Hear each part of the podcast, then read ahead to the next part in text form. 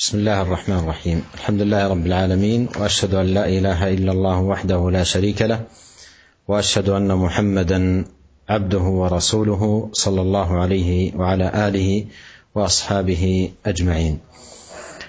أما بعد فلا نزال أيها الإخوة المستمعون الكرام في باب فضل الجوع وخشونة العيش إلى تمام الباب.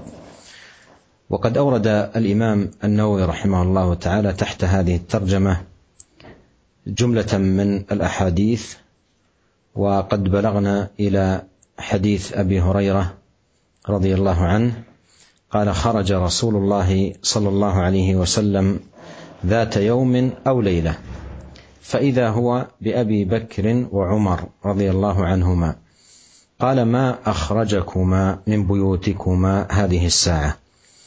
قال الجوع يا رسول الله. قال وأنا والذي نفسي بيده لأخرجني الذي أخرجكما قوما. فقام معه فأتيا رجلا من الأنصار فإذا هو ليس في بيته. فلما رأته المرأة قالت مرحبا وأهلا فقال لها رسول الله صلى الله عليه وسلم أين فلان؟ قالت ذهب يستعذب لنا من الماء. إذ جاء الأنصاري فنظر إلى رسول الله صلى الله عليه وسلم وصاحبيه ثم قال: الحمد لله ما أحد اليوم أكرم أضيافا مني. فانطلق فجاءهم بعذق فيه بسر وتمر ورطب. فقال كلوا. وأخذ المدية فقال له رسول الله صلى الله عليه وسلم إياك والحلوب. فذبح لهم فأكلوا من الشاة ومن ذلك العذق وشربوا فلما أن شبعوا ورووا قال رسول الله صلى الله عليه وسلم لأبي بكر وعمر رضي الله عنهما والذي نفسي بيده لتسألن عن هذا النعيم يوم القيامة. أخرجكم من بيوتكم الجوع ثم لم ترجعوا حتى أصابكم هذا النعيم رواه مسلم. قال النووي رحمه الله يستأذب أن يطلب الماء العذب وهو الطيب والعذق بكسر العين وإسكان الدال المعجمة وهو الكباسة وهي الغصن والمدينة والمدية بضم الميم وكسرها وهي السكين والحلوب ذات اللبن والسؤال عن هذا النعيم سؤال تعديد النعم لا سؤال توبيخ وتعذيب والله أعلم. وهذا الأنصاري الذي أتوه هو أبو الهيثم ابن التيهان رضي الله عنه. كذا جاء مبينا في رواية الترمذي وغيره. وهذا الحديث أيها الإخوة المستمعون الكرام فيه شاهد للترجمة وبيان للحال التي كان عليها النبي صلوات الله وسلامه عليه وقد مر معنا في هذه الترجمة جملة من الأحاديث فيها تقرير هذا المعنى. في أحاديث عديدة عن رسول الله صلى الله عليه وسلم من أنه صلى الله عليه وسلم يمكث الشهر والشهرين لا توقد في بيته. النار ولا يكون عيشهم إلا الأسودان التمر والماء. ومر معنا قول النعمان لقد رأيت نبيكم صلى الله عليه وسلم وما يجد من الدقل ما يملأ بطنه أي من التمر الرديء. فهذا الحديث حديث أبي هريرة هو نظير ما سبق. فخرج أبو بكر رضي الله عنه وما أخرجه إلا الجوع وخرج عمر وما أخرجه إلا الجوع. فلقيهما عليه الصلاة والسلام وقال وأنا والذي نفسي بيده لأخرجني الذي أخرجكما. أي لم يخرجني إلا الشيء الذي أخرجكما. قوما فقام معه وذهب ذهبوا جميعا إلى بيت رجل من الأنصار هو أبو الهيثم بن التيهان الأنصاري رضي الله عنه وأرضاه فإذا هو ليس في بيته. رحبت امرأته بالنبي عليه الصلاة والسلام وصاحبيه فسأل علي فسأل عليه الصلاة والسلام عن صاحب البيت أبي الهيثم ابن التيهان. قالت إنه ذهب يستعذب لنا الماء أي يطلب لنا الماء العذب الطيب. فلما جاء هذا الصحابي الأنصاري رضي الله عنه وجد في بيته النبي عليه الصلاة والسلام والصحابة. حمد الله على هذه النعمة وهذا الفضل الذي ساقه الله إليه. وقال هذه الكلمة العظيمة قال ما أحد اليوم أكرم أضيافا مني. وصدق رضي الله عنه. ضيفه سيد ولد آدم. صلوات الله وسلامه عليه. وأبو بكر وعمر خير هذه الأمة أمة محمد بل أفضل الناس بعد النبيين. فانطلق فجاءهم بعذق فيه بسر وتمر ورطب. عذق أي من النخل وفيه البسر والتمر والرطب فوضعه بين يديهم فأكلوا. وأخذ المدية أي السكين فقال له النبي عليه الصلاة والسلام إياك والحلوب أي تجنب أن تذبح شاة حلوبا. فذبح لهم فأكلوا من الشاة ومن ذلك العذق وشربوا فلما أن شبعوا ورووا قال رسول الله صلى الله عليه وسلم لأبي بكر وعمر والذي نفسي بيده. لتسألن عن هذا النعيم يوم القيامة. وكما بين الإمام النووي رحمه الله السؤال لأبي بكر وعمر عن هذا النعيم ليس سؤال توبيخ وتعذيب وهما مبشران بالجنة رضي الله عنهما وأرضاهما وإنما سؤال تعديد لهذه النعم التي أنعم الله سبحانه وتعالى بها عليهم. وهذا يوضح أن السؤال عن النعيم يوم القيامة يختلف من شخص إلى آخر ومن حال إلى حال. ولا شك أن النعيم الذي يمن الله سبحانه وتعالى به على العبد من صحة أو عافية أو طعام أو شراب أو مسكن موجب لشكر المنعم والمتفضل. وذلك بأن يستعمل هذا النعيم في طاعة الله وأن يعمل المنعم عليه بطاعة الله سبحانه وتعالى. لا أن يكون يرفل في نعيم الله وفضله متمتعا بالصحة والعافية والمال وهو معرض عن طاعة الله وعن عبادته وعما خلقه الله سبحانه وتعالى لأجله وأوجده لتحقيقه. بسم الله الرحمن الرحيم. Segala puji bagi Allah, Tuhan semesta alam. Saya bersaksi bahwasanya tidak ada yang berhak disembah kecuali hanya Allah.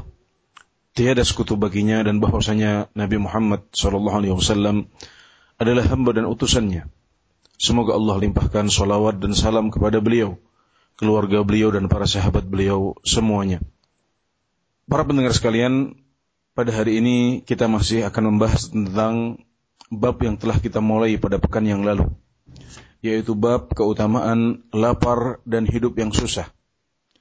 Dan telah kita bahas sebelumnya beberapa hadis dan pembahasan kita berhenti pada hadis yang ketujuh, yaitu hadis Abu Hurairah yang diriwayatkan oleh Muslim. Bahwasanya beliau berkata, maksud saya Abu Hurairah radhiyallahu anhu berkata, Rasulullah sallallahu alaihi wasallam keluar pada suatu hari atau suatu malam maka beliau mendapatkan Abu Bakar dan Umar juga sedang di luar rumah.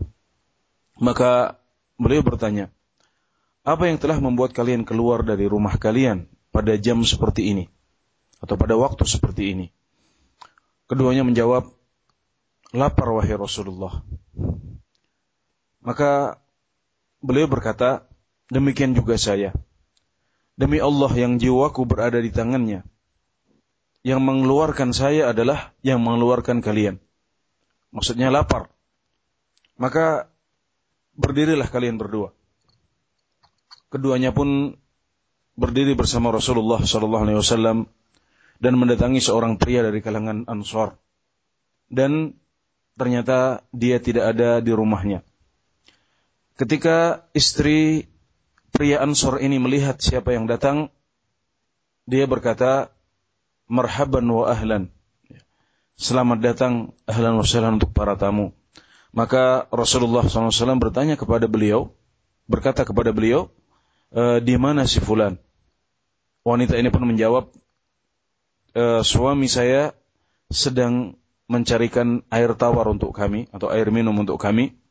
Dan saat itu tiba-tiba datanglah si pria Ansar, maka dia melihat kepada Rasulullah SAW dan dua sahabat beliau, kemudian berkata, Alhamdulillah, Segala puji bagi Allah. Hari ini tidak ada yang lebih, tidak ada yang punya tamu lebih mulia daripada daripada saya. Maka beliau pun pergi lagi dan datang dengan uh, setanggang setanggang kurma satu ranting atau satu cabang ya kurma yang memiliki yang di dalamnya ada buah kurma yang masih mengkal, ada buah kurma yang sudah kering, dan ada buah kurma yang yang sudah setengah matang atau yang disebut sebagai sebagai rutop. Maka beliau pun berkata, silahkan makan.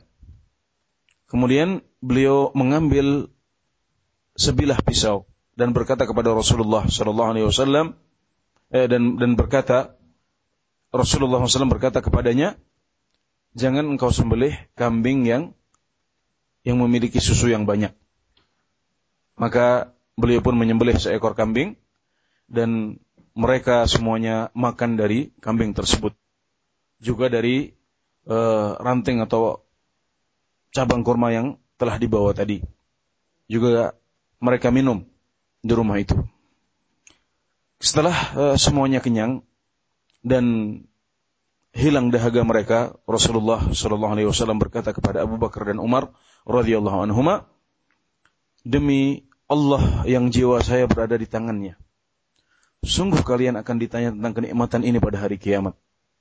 Kalian telah dikeluarkan dari rumah oleh rasa lapar, kemudian kalian tidak pulang ke rumah kecuali dalam keadaan telah dalam keadaan telah kenyang. Ya, perkataan Imam Nawawi rahimahullahu taala yasta'dzib dalam hadis artinya adalah mencari air yang tawar. Maksudnya air yang baik yang bisa diminum. Sedangkan al-idhq dalam perkataan beliau dalam dalam hadis e, di atas maksudnya adalah al-kibasah yaitu ghusn atau ranting ya, ranting atau cabang pohon. Sedangkan mudhih adalah sikin atau pisau dan al-halub adalah kambing yang memiliki banyak banyak susu. Dan yang dimaksud dengan pertanyaan pada hari kiamat tentang kenikmatan ini adalah pertanyaan tentang banyaknya nikmat Allah ya, tentang mengingatkan akan banyaknya nikmat Allah kepada kita. Bukan pertanyaan untuk menjelekkan atau mengadab kita. Allah taala alam.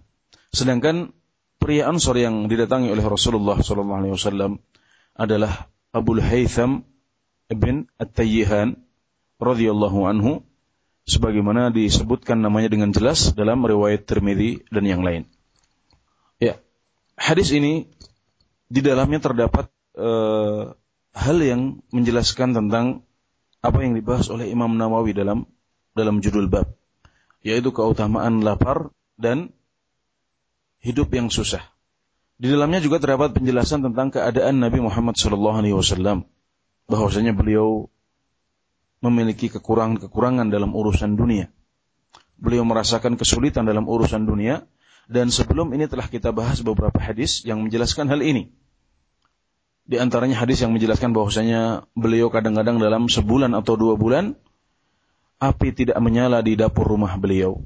Dan yang bisa beliau makan bersama keluarga beliau pada saat itu adalah al-aswadan, yaitu kurma dan air saja. Juga kita telah bahas perkataan An-Nu'man bin Bashir radhiyallahu anhuma ketika beliau mengatakan kadang-kadang Rasulullah Shallallahu Alaihi Wasallam tidak mendapatkan kurma yang jelek sekalipun untuk mengisi perut beliau. Demikian juga dengan hadis yang menjadi pembahasan pertama kita pada hari ini. Di sini dijelaskan bahwasanya suatu ketika Rasulullah Shallallahu Alaihi Wasallam keluar dan ketika beliau keluar ternyata beliau telah mendapatkan Abu Bakar dan Umar juga dalam keadaan keluar. Dan ternyata yang membuat mereka semuanya keluar adalah rasa lapar. Maka akhirnya Nabi Muhammad SAW mengajak keduanya untuk mendatangi rumah seorang sahabat dari kalangan Ansar yaitu Abu Haytham bin At-Tayyihan. Dan ternyata uh, beliau sedang tidak ada di rumah. Maka istrinya yang menyambut ketiga tamu agung ini. Dan tiba-tiba si pria Ansor datang, ya, seorang sahabat yang berasal dari kalangan Ansor ini datang dan melihat tamu-tamu agung ini, maka beliau mengucapkan alhamdulillah atas nikmat dan anugerah yang diberikan oleh Allah Subhanahu wa taala. Beliau mengatakan perkataan yang agung, yaitu hari ini tidak ada yang memiliki tamu lebih mulia daripada saya. Dan sungguh telah benar perkataan beliau ini. Sungguh apa yang beliau ucapkan ini adalah kebenaran. Karena yang datang ke rumah beliau hari ini adalah anak Adam yang paling utama, memimpin manusia semuanya. Kemudian orang terbaik, dua orang terbaik dari kalangan umat ini, bahkan dua orang yang terbaik di kalangan semua umat setelah para nabi.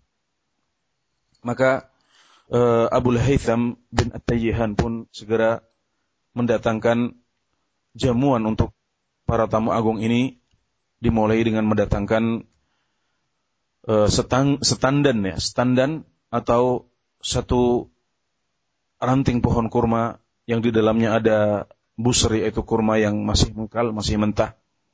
Kemudian ada kurma yang sudah kering dan rutab yaitu kurma yang setengah matang ya, masih segar tapi sebagian sudah sudah manis. Maka beliau pun mem, e, meminta para tamu untuk segera menikmati hidangan. Kemudian beliau keluar untuk mengambil pisau dan menyembelih seekor kambing untuk mereka. Maka Rasulullah SAW mengatakan kepada beliau, jangan engkau sembelih kambing yang yang ada susunya. Maka beliau pun menyembelih kambing yang lain, yang biasa, yang tidak bersusu. Dan akhirnya semuanya bisa menikmati makanan dari kambing yang telah disembelih ini. Ya.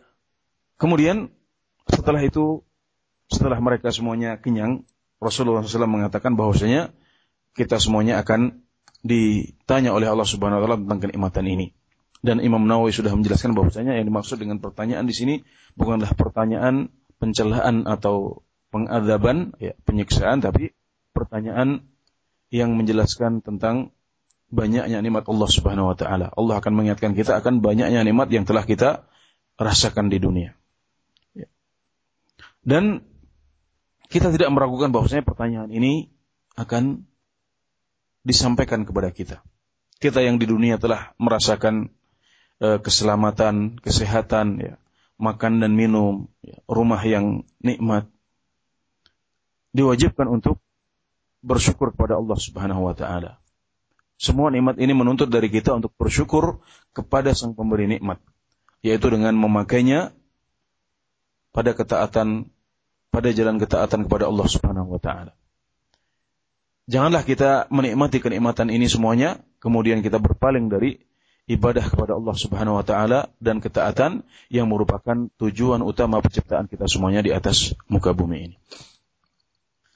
ثم أورد رحمه الله تعالى حديث خالد بن عمر العدوي قال خطبنا عتبة ابن غزوان رضي الله عنه وكان أميرا على البصرة فحمد الله وأثنى عليه ثم قال أما بعد فإن الدنيا قد آذنت بصرم وولت حداء ولم يبق منها إلا صبابة كصبابة الإناء يتصابها صاحبها. وإنكم منتقلون منها إلى دار لا زوال لها. فانتقلوا بخير ما بحضرتكم فإنه قد ذكر لنا أن الحجر يلقى من شفير جهنم فيهوي فيها سبعين عاما. لا يدرك لها قعرا. والله لتملأن أفعجبتم ولقد ذكر لنا ما بي أن ما بين مصراعين من مصراع مصاريع الجنة مسيرة أربعين عاما وليأتين عليه يوم وهو كظيظ من الزحام. ولقد رأيتني سابع سبعة مع رسول الله صلى الله عليه وسلم ما لنا طعام إلا ورق الشجر. حتى قرحت أشداقنا فالتقطت بردة فشققتها بيني وبين سعد بن مالك فاتزرت بنصفها واتزر سعد بنصفها فما أصبح اليوم منا أحد إلا أصبح أميرا على مصر من الأمصار. وإني أعوذ بالله أن أكون في نفسي عظيما وعند الله صغيرا رواه مسلم. قال النووي رحمه الله قوله آذنت هو بمد الألف أي أعلمت. وقوله بصرم هو بضم الصاد أي بانقطاعها وفنائها. وقوله ولت حداء هو بحاء مهملة مفتوحة ثم ذال معجمة مشددة ثم ألف ممدودة أي سريعة. والصبابة بضم الصاد المهملة وهي البقية اليسيرة وقوله يتصابها هو بتشديد الباء قبل الهاء أي يجمعها. والكظيظ الكثير الممتلئ وقوله قرحت هو بفتح القاف وكسر الراء أي صارت فيها قروح. هذا الحديث أيها الإخوة المستمعون الكرام اشتمل على فوائد عديدة. ومتنوعة ففيه الترغيب والترهيب وفيه الوعظ والتخويف وفيه بيان عمق نار جهنم أعاذنا الله وإياكم منها وفيه سعة الجنة وفيه أيضا الطريقة المناسبة التي ينبغي أن يكون عليها الوعظ وأن يسلكها الواعظ كما هي واضحة في خطبة عتبة بن غزوان رضي الله عنه وأن الذي ينبغي على الخطيب في وعظه للناس وتذكيره لهم أن يجمع بين الترغيب والترهيب لا أن يقتصر على أحدهما دون الآخر فالناس يحتاجون إلى هذا وهذا ولهذا القرآن ترغيب وترهيب والسنة ترغيب وترهيب. وينبغي أن تكون المواعظ على هذا النهج. فلا يذكر لهم النار والتخويف دون ذكر الجنة والترغيب.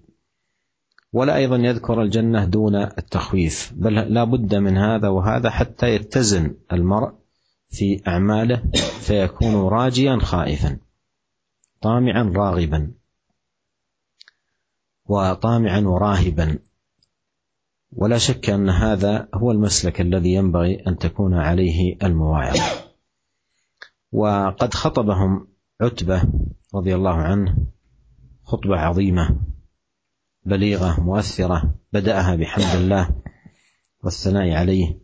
ثم قال أما بعد فإن الدنيا قد آذنت بصرم وولت حداء أي أن الدنيا أوشكت. أن تنقضي تنقضي وتنتهي. وولت أي أدبرت سريعا فذهابها وإدبارها صار سريعا بحيث أوشكت أن تنقضي وتنتهي. ولم يبق منها إلا صبابة كصبابة الإناء يتصابها صاحبها. أي لم يبق من الدنيا إلا شيء قليل ويسير جدا ومع ذلك الناس أيضا يتشاحنون عليها ويتزاحمون عليها ويحرصون على جمعها. كل يريدها إليه وكل يريد أن تكون بيده. يتصابها صاحبها أي يجمعها ويحرص على الاستكثار منها. وإنكم منتقلون منها. أي لن تبقوا في هذه الدنيا. جمعتم منها القليل أو الكثير. منتقلون منها. إلى دار لا زوال فيها. فالدنيا زائلة والانتقال إلى دار لا تزول. بل باقية والحياة فيها دائمة.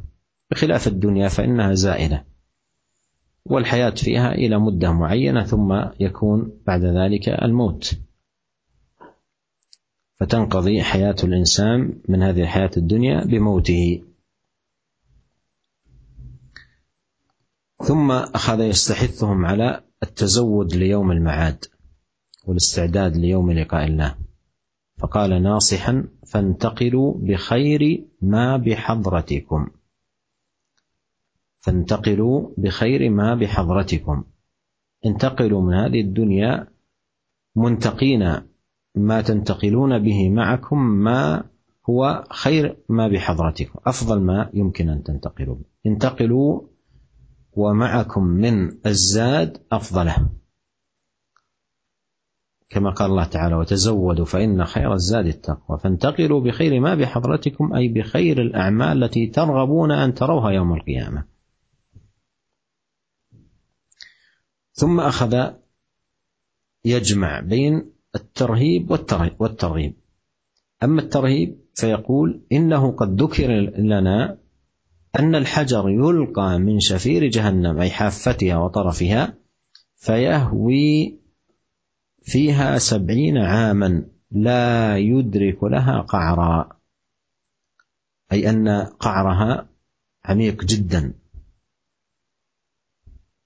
وإذا رمي من أعلاها حجر إلى أسفلها يهوي سبعين عاما لا يدرك لها قعرا هذا يدل على أنها آه، على عمق النار وأنها عميقة جدا. ثم مع ذلك لا تملأن يوم القيامة. لا تملأن أي بالإنس والجن. والله وعدها أن يملأها. وعدها أن يملأها. لا لا لم لن يملأها من من الجن والناس. هذا فيما يتعلق بالنار. يقول أفعجبتم؟ يعني هو أمر عجيب جدا ومذهل وينبغي أن يتنبه الإنسان وأن يحذر أن يكون من هؤلاء الذين تملأ بهم النار والعياذ بالله. ثم يقول مرغبا ولقد ذكر لنا أن ما بين مصراعين من مصاريع الجنة مسيرة أربعين عاما. أي أن أبواب الجنة أبواب واسعة. ولا يأتين عليه يوم وهو كضيض من الزحام. أي من كثرة الداخلين. من كثرة الداخلين. فهذا فيه الترغيب أن يحرص الإنسان على الأعمال التي يكون بها من هؤلاء الذين يدخلون مع أبواب الجنة ويساقون زمر إلى أن يدخلوا من أبواب الجنة فتتم لهم النعمة في دخول جنات النعيم.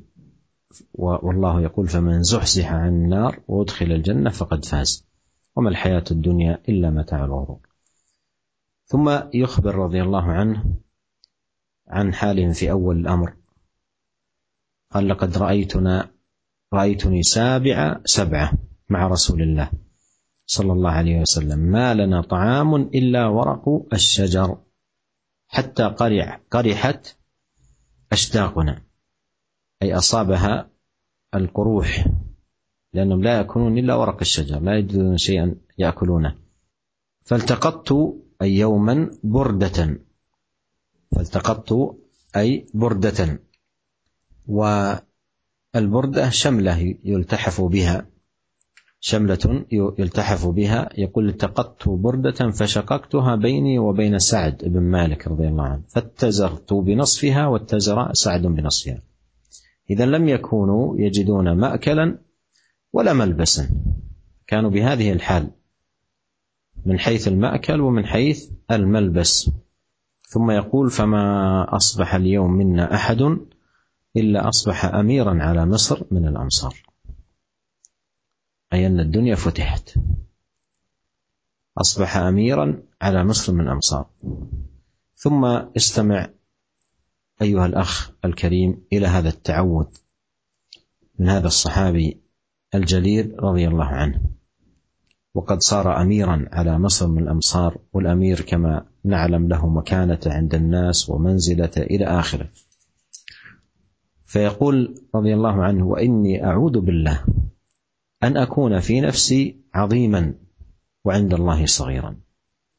وهذا تعود عظيم ومهم للغاية. أي خير للإنسان أن يكون في نفسه عظيما وهو عند الله صغيرا؟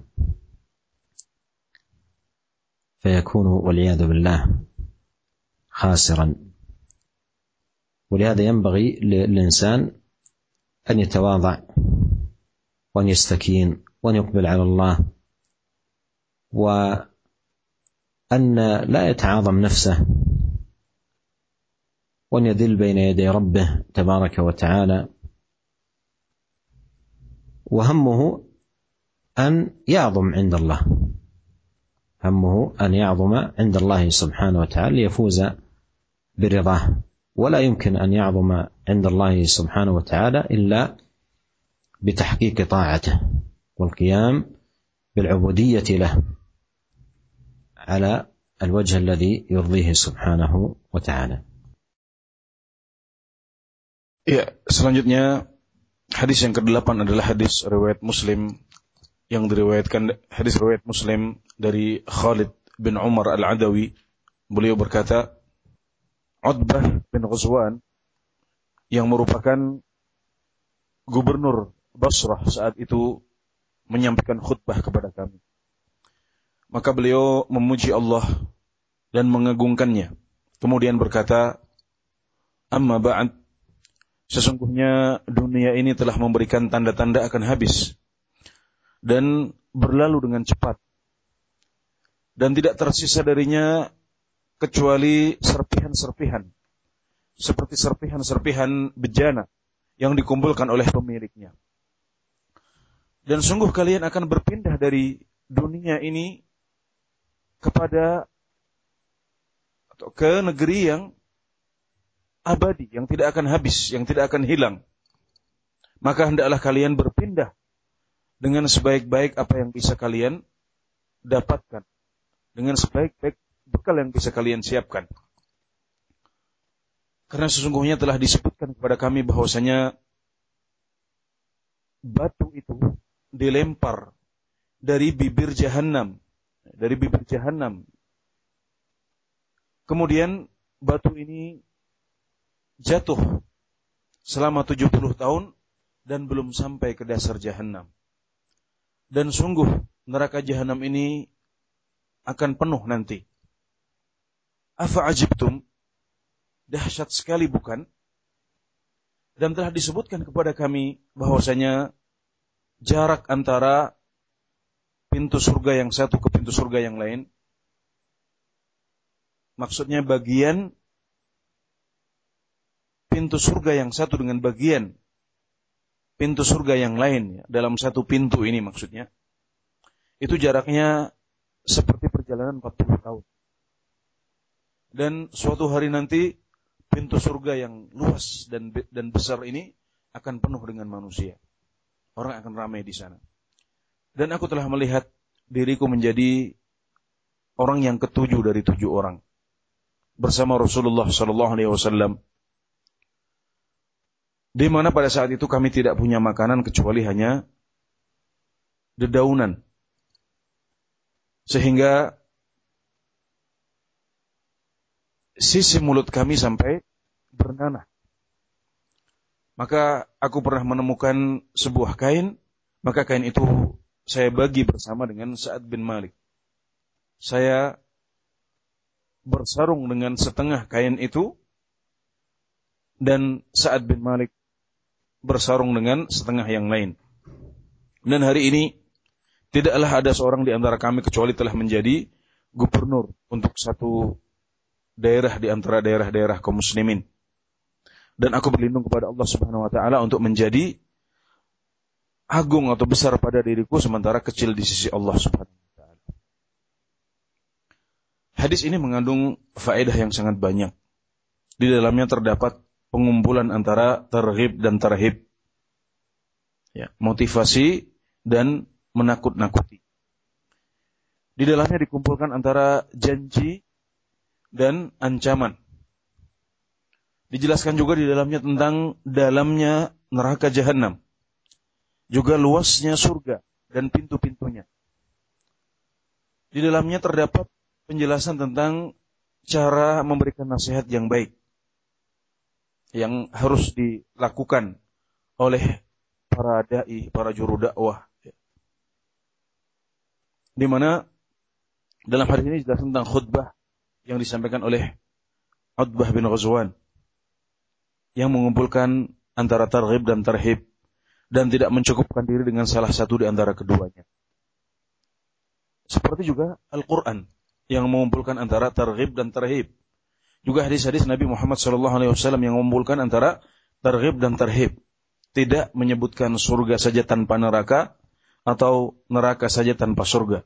Tapi keduanya banyak dikumpulkan dalam dalam berbagai ayat dan hadis-hadis dari Nabi Muhammad SAW sehingga orang yang mendengarnya mengumpulkan antara dua sifat juga mengharap dan takut ya. tama dan menjauh dari urusan dunia pada saat pada saat yang sama hadis ini menjelaskan kepada kita bahwasanya uh, Utbah bin Ghazwan telah menyampaikan khutbah yang agung yang dimulainya dengan alhamdulillah dengan memuji Allah Subhanahu wa taala dan dan mengagungkannya. Kemudian beliau sampaikan bahwasanya dunia ini telah memberikan tanda-tanda akan berakhir dan telah berlalu dengan cepat. Dan tidak tersisa dari dunia ini kecuali serpihan-serpihan seperti serpihan-serpihan bejana yang dikumpulkan oleh pemiliknya. Dan kalian semuanya akan berpindah dari dunia ini menuju ke alam keabadian ke alam yang kekal, maka hendaklah kalian pindah ke alam kekal itu dengan sebaik-baik ada dengan sebaik-baik apa yang ada di depan kalian. Maksudnya pilihlah bekal. Sekarang kalian semuanya punya kesempatan untuk memilih bekal yang ada di depan kita sekarang. Yang mana yang akan kita bawa ke akhirat nanti? Amalan mana yang akan kita ingin lihat di akhirat nanti? Maka adalah kalian semuanya berpindah ke alam akhirat nanti dengan bekal yang yang paling baik. Sebagaimana dikatakan oleh Allah Subhanahu wa taala dan bekalilah diri kalian dan sesungguhnya bekal yang paling baik adalah takwa. Bekalilah diri dengan amalan-amalan yang ingin kita lihat di akhirat nanti. Ya, kemudian uh, Utbah bin Ghazwan mengajak kita mengajak kita semuanya untuk menyiapkan diri untuk untuk hari kebangkitan. Untuk hari kebangkitan. Dan beliau menjelaskan kepada kita bahwasanya neraka itu sangat dalam di mana batu yang dilemparkan ke dalamnya ya, berpuluh-puluh tahun itu tidak juga selama 70 tahun tidak juga sampai ke dasarnya namun Allah telah berjanji bahwasanya suatu saat surga ini akan akan penuh. Allah telah berjanji bahwasanya surga ini akan dipenuhi dengan dengan manusia dan jin. Padahal dalamnya sedemikian rupa. 70 tahun batu dilempar dari bibirnya tidak juga sampai ke dasarnya. Maka beliau mengatakan afa ajibtum. Dahsyat bukan? Jelas ini adalah satu hal yang sangat yang sangat luar biasa. Ini adalah targhib yang disebutkan oleh Utbah bin Ghazwan dalam khutbah beliau. Sedangkan tarhibnya adalah yang berikut ini. Yaitu bahwasanya telah disampaikan kepada kami bahwa bagian pintu yang satu dari bagian pintu yang lain itu luasnya seperti perjalanan 40 tahun. Dan pintu yang seluas ini suatu saat nanti akan penuh dengan manusia. Ini adalah uh, terhib yang disampaikan oleh oleh uh, Utbah bin Ghazwan dalam dalam khutbah beliau ini. Ya, kemudian beliau menjelaskan bahwasanya dahulu beliau bersama para sahabat beliau mengalami kehidupan yang tidak mudah. Bahkan kadang-kadang mereka tidak punya makanan kecuali hanya hanya dedaunan sehingga sisi atau bagian dari mulut beliau, sisi mulut beliau atau sisi mulut mereka itu sampai sampai bernanah dan pernah beliau menemukan suatu kain yang tidak cukup untuk mereka semuanya. Ya. Jadi kadang-kadang mereka tidak hanya kekurangan makanan, tapi pakaian pun mereka tidak punya, sehingga satu potong kain harus dipakai untuk berdua dan hanya bisa mencukup hanya hanya bisa menutupi bagian bawah tubuh mereka saja. Ya kemudian hendaklah kita mendengarkan ta'awud atau meminta perlindungan kepada Allah Subhanahu wa taala yang diucapkan oleh uh, bin Ghazwan di akhir khutbah beliau. Ya, sebuah ta'awud yang agung yang penting untuk kita perhatikan. Ya, di mana beliau mengatakan wa inni a'udzu billahi an akuna fi nafsi 'aziman wa 'indallahi saghiran. Dan sungguh aku berlindung kepada Allah Subhanahu wa taala untuk menjadi besar dan agung pada diriku sementara aku menjadi kecil dan kerdil di sisi Allah Subhanahu wa taala. Ini beliau ucapkan karena saat beliau mengucapkan ini karena saat beliau mengucapkannya beliau sudah menjadi seorang gubernur di kota Basra. Dan teman-teman beliau yang lain juga sudah menjadi gubernur di daerah-daerah kaum muslimin yang lain. Dan kita mengetahui bagaimana kedudukan seorang gubernur di mata manusia. Kedudukan yang agung, dihormati, diikuti juga dengan berbagai fasilitas yang yang bisa dia ambil dengan menjadi gubernur. Tapi lihatlah bagaimana uh, Utbah bin Ghazwan mengucapkan ta'awud yang agung ini, beliau berlindung kepada Allah Subhanahu wa taala untuk menjadi agung di mata manusia, tapi menjadi kerdil di mata Allah Subhanahu wa taala, di sisi Allah Subhanahu wa taala. Orang yang demikian itu sungguh sangat merugi. Apa artinya agung di mata manusia? kalau kita kerdil di sisi Allah Subhanahu wa taala. Maka hendaklah masing-masing dari kita tawadhu memiliki sifat rendah hati ya dan menghadap kepada Allah Subhanahu wa taala, tidak sombong di depan manusia dan menjadikan cita-citanya yang utama adalah menjadi agung dan besar di sisi Allah Subhanahu wa taala dan itu tidak mungkin terjadi kecuali dengan mewujudkan ibadah dan ketaatan kepada Allah Subhanahu wa taala di atas dunia ini selagi kita masih memiliki kesempatan. ثم أورد رحمه الله حديث أبي موسى الأشعري رضي الله عنه قال أخرجت لنا عائشة رضي الله عنها كساء وإزارا غليظين. قالت قبض رسول الله صلى الله عليه وسلم في هذين متفق عليه. وهذا الحديث نظائر الأحاديث آه، المتقدمة. وفيه ذكر لباس النبي عليه الصلاة والسلام سيد ولد آدم. وأنه كان لباسا خشنا غليظا وفيه بيان زهد النبي عليه الصلاة والسلام وتواضعه وقناعته عليه الصلاة والسلام بعيدا عن الإسراف والمخيلة. صلوات الله وسلامه عليه حتى قبض. فقد أخرجت عائشة رضي الله عنهم لهم كساء وإزار غليظين قالت قبض رسول الله صلى الله عليه وسلم في هذين Hadis yang ke-9 adalah hadis yang muttafaq alaih dari Abu Musa al-Ash'ari radhiyallahu anhu. Beliau berkata, Aisyah radhiyallahu anha mengeluarkan untuk kami uh, suatu pakaian dan sarung yang kasar. Kemudian beliau berkata, Rasulullah sallallahu alaihi wasallam meninggal uh, dalam keadaan memakai dua pakaian ini. Ya, hadis ini adalah uh, selaras dan senada dengan hadis-hadis yang telah kita sebutkan sebelumnya dan telah kita bahas sebelumnya. Di mana dalam hadis ini dijelaskan bahwasanya pakaian Nabi Muhammad Shallallahu Alaihi Wasallam itu adalah pakaian yang yang kasar dan dan buruk, tidak halus.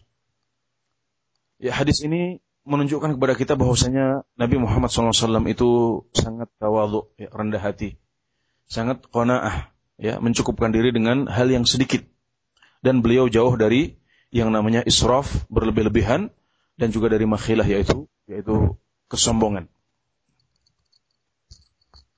والقائل في الحديث أخرجت لنا ليس أبا موسى الأشعري وإنما ابنه أبو بردة كما هو لفظ الحديث في الصحيحين البخاري ومسلم المصدر الذي نقل منه النووي رحمه الله. Ya dan yang mengucapkan Aisyah telah mengeluarkan untuk kami pakaian dan sarung yang kasar itu uh, bukanlah Abu Musa al Ashari namun beliau adalah uh, putra Abu Musa yaitu Abu Burdah sebagaimana dijelaskan dalam Sahihain yang merupakan uh, referensi atau rujukan Imam Nawawi rahimahullah taala dalam dalam hadis ini. ثم أورد حديث سعد بن أبي وقاص رضي الله عنه قال إني لأول العرب رمى بسهم في سبيل الله ولقد كنا نغزو مع رسول الله صلى الله عليه وسلم ما لنا طعام إلا ورق الحبلة وهذا السمر. حتى إن كان أحدنا ليضع كما تضع الشاة ما له خلط متفق عليه. والحبلة بضم الحاء المهملة وإسكان الباء الموحدة وهي والسمر نوعان من معروفان من شجر البادية. وقوله آه، رضي الله عنه إن كان أحدنا لا يضع هذا كناية عن الغائط.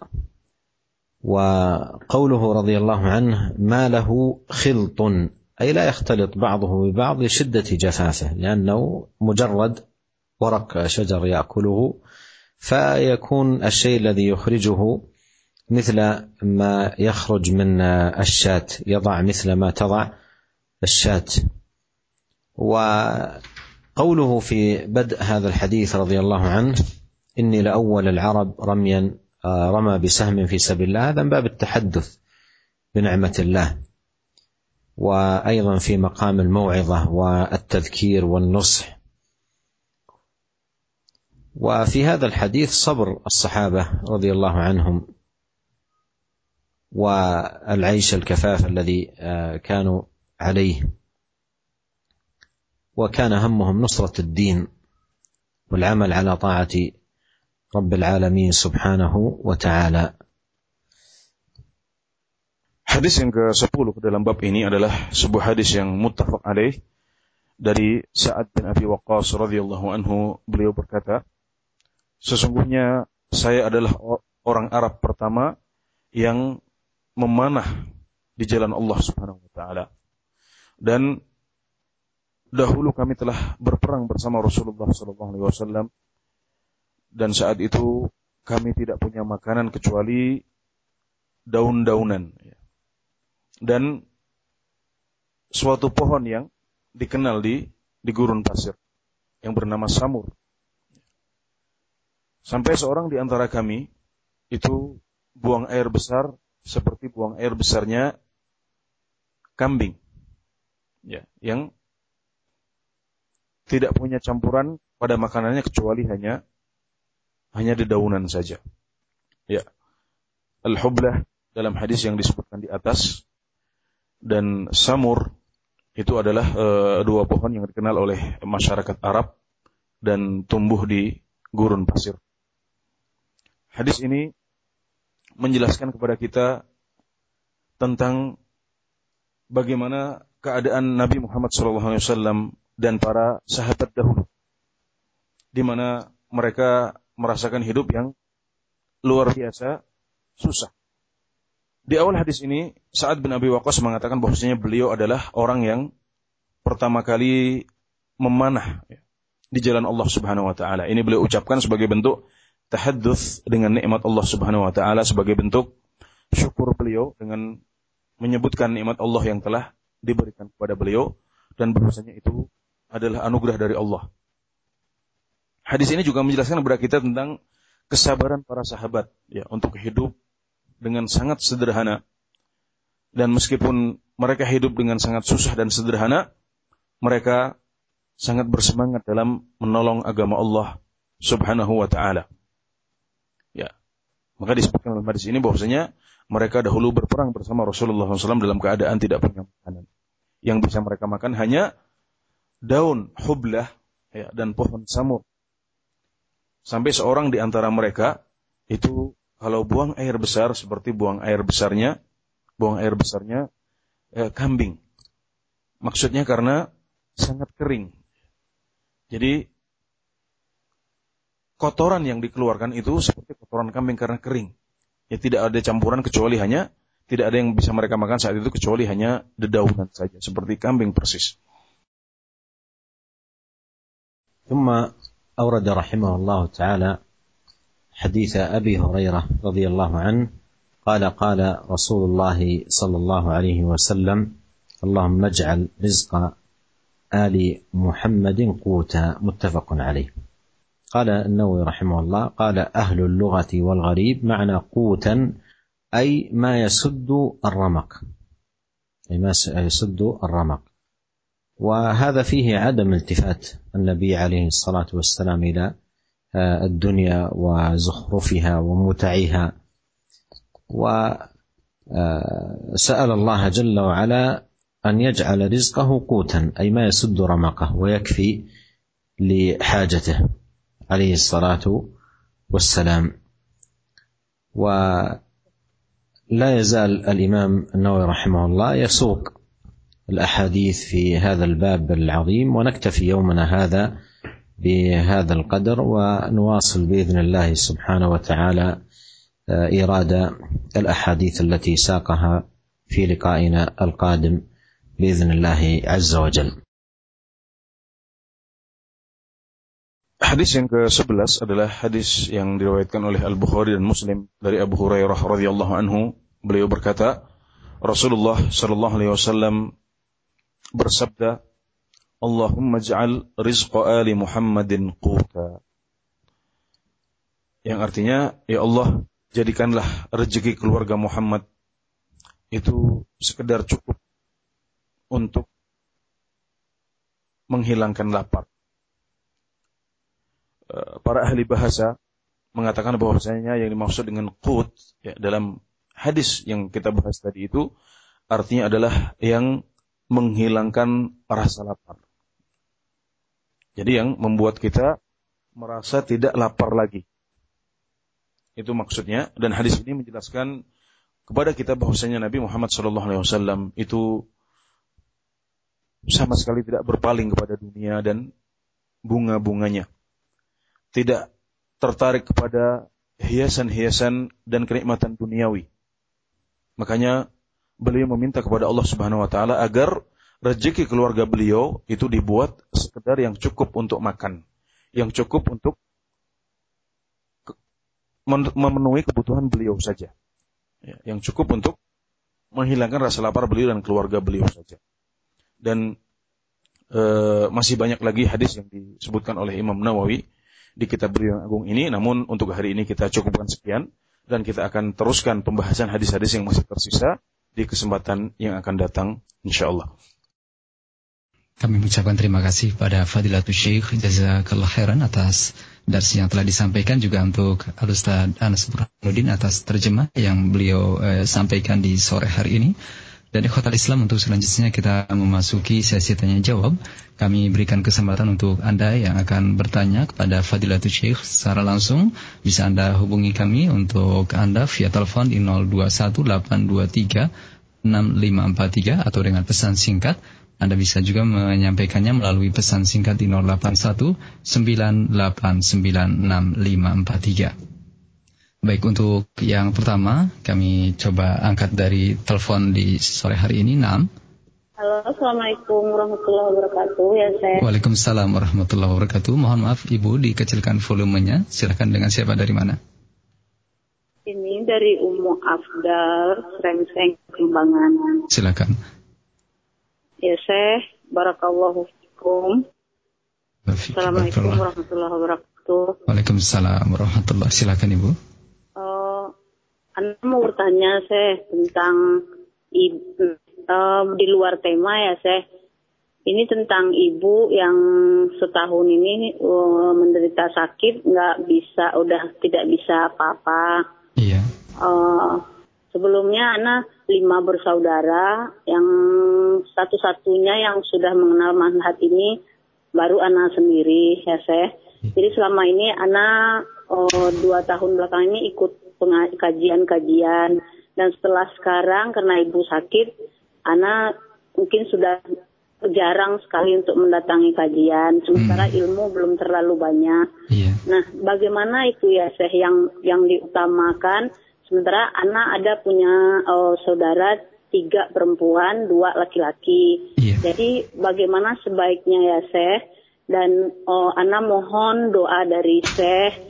Dan terus ada titipan pertanyaan dari ibu. Oh, misalnya menjamak sholat itu Kak contohnya sekarang mau sholat maghrib sama isya, hmm. sebaiknya dilakukan di jam berapa? Apa sholat maghrib ini langsung dikerjakan sholat isya? Iya. Begitu aja Baik. ya Teh. Terima kasih. Jazakallah khairan. Assalamualaikum Baik. warahmatullahi wabarakatuh. Waalaikumsalam warahmatullahi wabarakatuh. Terima kasih Ibu. Silakan Ustaz. اولا نبدأ برسالة أمها تقديرا لها وتقديما لأمها المريضة التي نسأل الله عز وجل أن يمن عليها بالشفاء والعافية وأن يثيب ابنتها السائلة على برها بأمها وإحسانها لوالدتها.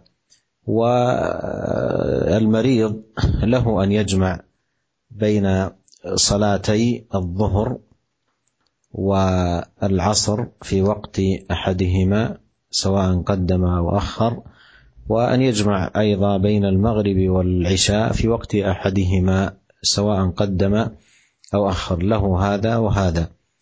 وذلك رخصة للمريض لكنه يصلي كل صلاة تامة لا قصر فيها وإنما يجمع بين الظهر والعصر في وقت أحدهما والمغرب والعشاء في وقت أحدهما. وأما آه، سؤال هذه السائلة فإنه حقيقة سؤال من عرف للبر أهميته وأيضا عرف للعلم مكانته وتحير بين الحسنتين. والحق أن كل من البابين باب خير وفضل ورفعه وينبغي أن تعتني بوالدتها برا وإحسانا ورعاية وقياما بحقوقها وتجتهد أيضا في أن تقتطع لنفسها شيئا من الوقت تحصل فيه علما وفائدة ونفعا في مجالس الخير في الأوقات التي تعرف أن والدتها لا تكون محتاجة فيها إلى رعاية والله سبحانه وتعالى يقول ومن يتق الله يجعل له من امره يسرا نسأل الله أن ييسر أمرها وأن يثيب يثيبها على هذه الجهود وأن يوفق الجميع لكل خير. Ya, uh, yang pertama adalah pertanyaan dari Ibu Ummu Afdol, ya, yang tadi sudah disampaikan cukup panjang ya. Saya kira saya tidak perlu untuk mengulanginya lagi. Dan jawaban Syekh adalah uh, kita akan memulai dengan pertanyaan titipan dari Ibu dahulu. Sebagai bentuk penghormatan kita kepada beliau dan sebagai bentuk kita mendahulukan beliau di atas diri kita sendiri. Itu pertanyaan tentang uh, hukum menjamak sholat bagi orang yang sakit dan bagaimana caranya. Jawabannya adalah bahwasanya orang yang sakit itu boleh untuk mengumpulkan antara dua sholat. Menjama antara sholat zuhur dan asar. Dan juga maghrib dan isya. Bisa dilakukan secara takdim, yaitu di waktu sholat yang pertama, yaitu zuhur dan maghrib. Bisa juga dilakukan dengan cara takhir, ya diakhirkan yaitu di waktu sholat yang kedua, yaitu waktu sholat asar atau sholat isya. Namun perlu diketahui bahwasanya orang yang sakit ini mendapatkan rukhsah keringanan untuk melakukan uh, pengumpulan antara dua sholat jika membutuhkan hal itu. Namun sholatnya tidaklah dikosor, jadi dilakukan secara secara lengkap, ya. Masing-masing empat rakaat jika rakaatnya empat dan tiga rakaat jika rakaatnya rakaatnya tiga. Adapun pertanyaan uh, tentang pengajian yang majelis taklim yang dahulu dihadiri namun sekarang tidak bisa dihadiri karena sedang sibuk mengurus ibu yang sakit. Maka kita katakan bahwasanya pertanyaan ini adalah pertanyaan seseorang yang memahami pentingnya birrul walidain dan pada saat yang sama mengetahui kedudukan tinggi majelis-majelis ilmu. Dan keduanya adalah eh, pintu-pintu kebaikan yang perlu kita perbanyak untuk dilakukan selama hidup di dunia ini. Uh, dan kami menasihatkan untuk berusaha sebisa mungkin mengumpulkan antara keduanya. Jadi kalau masih bisa dikumpulkan, itu alangkah baiknya.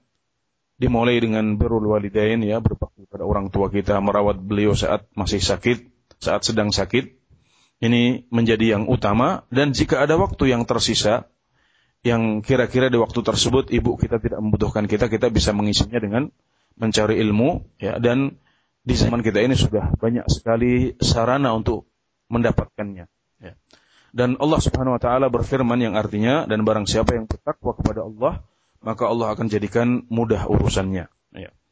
Makanya kita berdoa semoga Allah Subhanahu Wa Taala memudahkan urusan uh, saudari penanya ini dan semoga Allah Subhanahu Wa Taala menyembuhkan ibundanya yang sedang sakit dan Allah memberikan pahala sebesar mungkin kepada ibu atas uh, perawatan yang telah dilakukan selama selama beliau sakit dan semoga Allah SWT memberikan taufik kepada kita semuanya kepada kebaikan.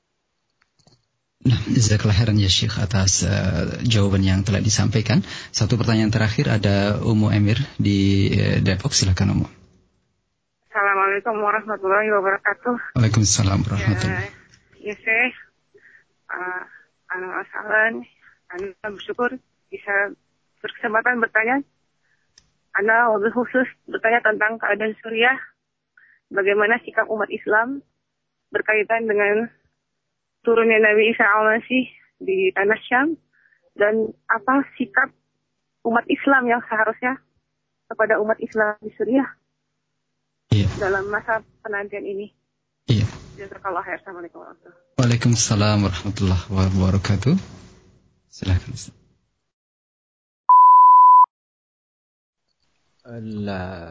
السؤال موضوعه واسع وهو يتعلق بأشراط الساعة وعلاماتها.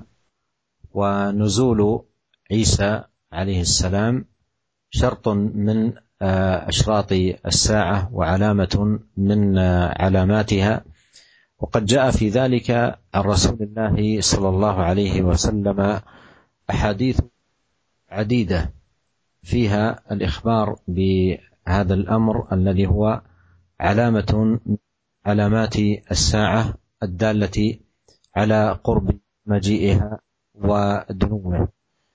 والأحاديث في في ذلك متواترة عن الرسول الكريم صلوات الله وسلامه عليه.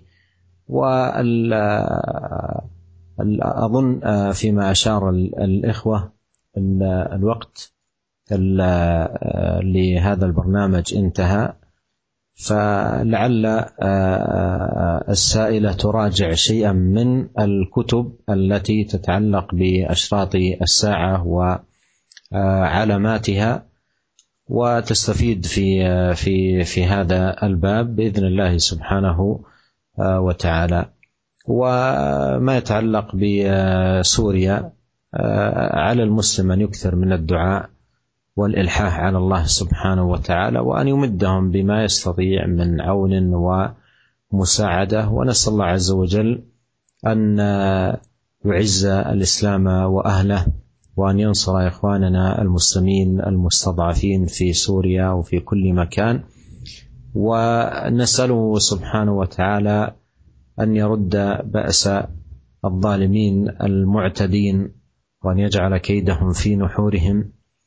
ونسأله عز وجل أن يصلح أحوال المسلمين في كل مكان وأن يردهم إليه ردا جميلا وأن يوفق الجميع لما يحب ويرضاه من سديد الأقوال وصالح الأعمال والله أعلم وصلى الله وسلم على عبده ورسوله نبينا محمد وآله وصحبه أجمعين والسلام عليكم ورحمة الله وبركاته. وعليكم السلام ورحمة الله وبركاته جزاك الله خيرا يا شيخ. Ya, selanjutnya pertanyaan tentang Ummu Umair. Uh, dijawab oleh Syekh uh, bahwasanya uh, topik yang diangkat oleh Ummu Umair ini cukup luas karena berhubungan dengan tanda-tanda uh, hari kiamat, khususnya tentang turunnya Nabi Isa yang merupakan salah satu tanda-tanda hari kiamat. Dan hadis-hadis uh, yang diriwayatkan dalam bab ini sangat banyak ya, bahwasanya suatu saat di akhir zaman Nabi Isa akan akan turun ya dan semua hadis ini mutawatir. Namun karena dan hadis-hadis ini mutawatir maksud saya. Dan karena waktu yang terbatas, maka uh, kami tidak bisa membahasnya secara detail untuk kesempatan kali ini. Dan kami anjurkan kepada Ummu Umair untuk uh, merujuk pembahasan ini di buku-buku yang berkaitan dengan tanda-tanda hari kiamat. Adapun pertanyaan yang kedua tentang kewajiban kita untuk saudara-saudara kita di Suriah adalah berdoa untuk mereka dan juga memperbanyak doa ini. Serta memberikan apa yang kita mampu dalam rangka membantu mereka. Dan akhirnya kita berdoa semoga Allah Subhanahu wa taala menolong saudara kita di Suriah dan di semua tempat. Semoga Allah Subhanahu wa taala membalas orang-orang yang zalim dan mengembalikan makar mereka kepada mereka. Semoga Allah Subhanahu wa taala memperbaiki keadaan kaum muslimin di semua tempat di seluruh penjuru dunia dan mengembalikan mereka kepada agama mereka. Juga semoga Allah Subhanahu wa taala memberikan kepada kita taufik kepada perkataan dan amalan yang dia cinta dan ridhoi dan akhirnya Allah taala alam semoga Allah limpahkan salat dan salam kepada Nabi Muhammad Wassalamualaikum warahmatullahi wabarakatuh